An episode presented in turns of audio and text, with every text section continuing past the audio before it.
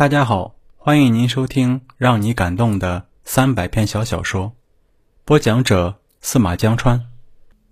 害人之心不可有。陈甲和刘林在同一家公司工作，两个人关系相当不错。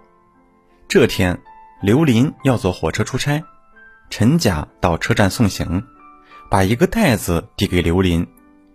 林子，这是我妈自制的熏肉。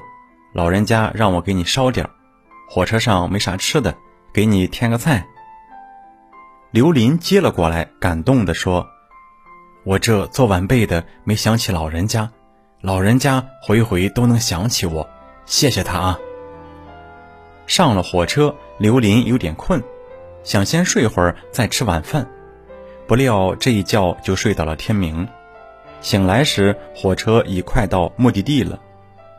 刘林住进宾馆，一切安顿好之后，忽然想起来，陈甲送给自己的熏肉还在袋子里放着，这都隔了一夜了，不知道有味儿了没有。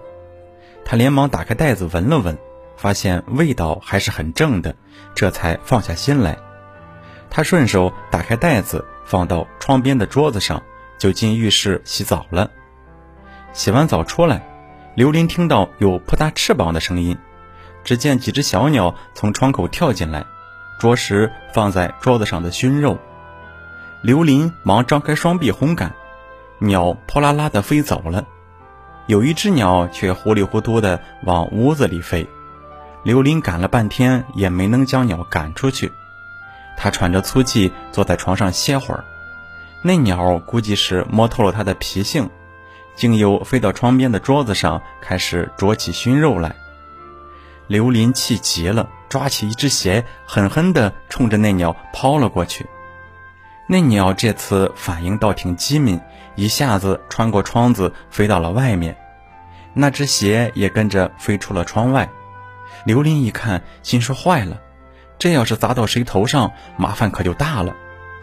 偏偏怕啥来啥，他刚想到这，就听到楼下有人怒气冲冲地喊：“这是谁呀？”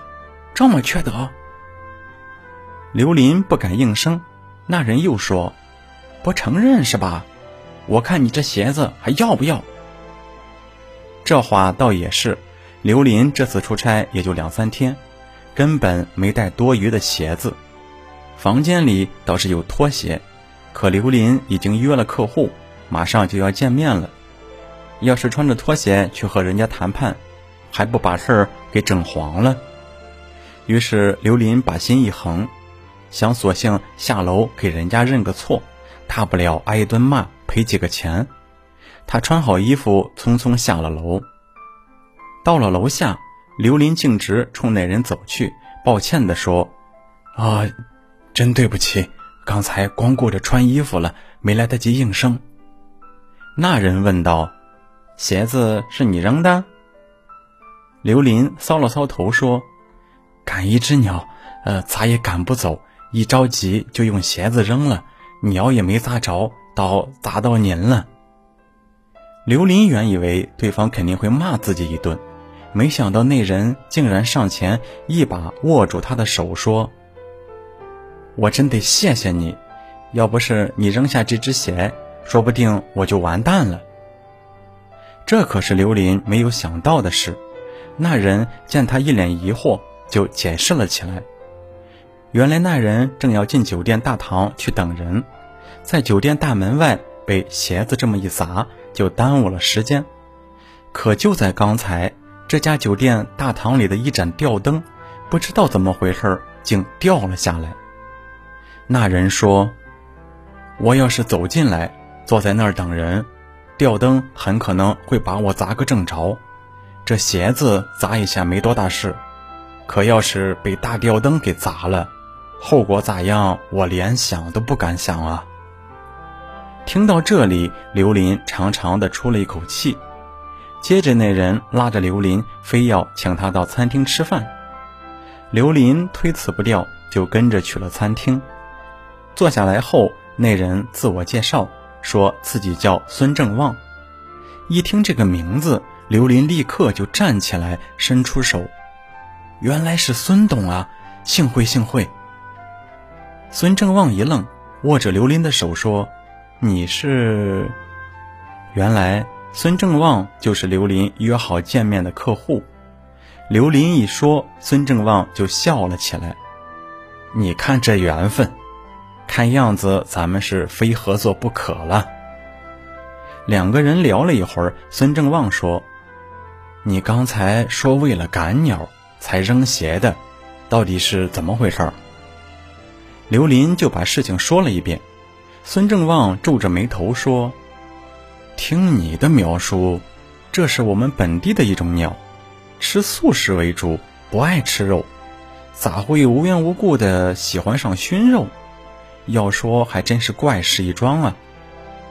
刘林笑着说：“谁说不是呢？”孙正旺说：“这样吧，咱先吃饭，吃完饭我跟你上去看看。”吃过晚饭后，刘林果真带孙正旺去了自己的房间。孙正旺拿起一片熏肉闻了闻。笑着说：“原来如此，你这熏肉的做法挺特别的，里面加了不少蜂蜜。那些鸟爱吃甜的，怪不得会被引过来呢。”刘林听后一笑，心里却翻腾起来。他跟陈甲有着多年的交情，陈甲的妈妈以前做的熏肉都是咸香味的，从未放过蜂蜜。他脑海里突然闪过一个念头，让他觉得不寒而栗。接下来，刘林跟孙正旺就合作事宜进行了详谈。由于之前的特殊机缘，原本预设的难题一个都没有出现。刘林不但顺利地完成了任务，还意外地得到了一份超级大订单。回到公司后，公司专门为刘林举办了庆功会。在宴席上，公司领导宣布升刘林为部门经理，不少同事都鼓起掌来，一旁的陈甲却脸色难看。毕竟之前他和刘林都是这个职位最有力的竞争者。获得任命后，刘林专门约陈甲出来吃饭，在饭桌上，刘林说出了出差时和孙正旺歪打正着相识的故事。接着淡淡的说道：“孙董说熏肉里加了蜂蜜，幸好我没来得及吃那些熏肉。”陈甲听了脸色一红，原来那些熏肉是他专门定制的，里面添加了蜂蜜，因为他知道刘林对蜂蜜过敏，一旦发病肯定会耽误谈判。谈不成这项合作，在竞争部门经理这个职位上，刘林肯定不是自己的对手。不料人算不如天算，这次精巧的安排竟然帮了刘林的忙。看到陈甲神情尴尬，刘林一笑：“希望职位的高低不要影响咱们之间的关系。我有很多地方还需要你的帮忙，不管是有心的还是无心的。”这话说的，陈甲不好意思的低下了头。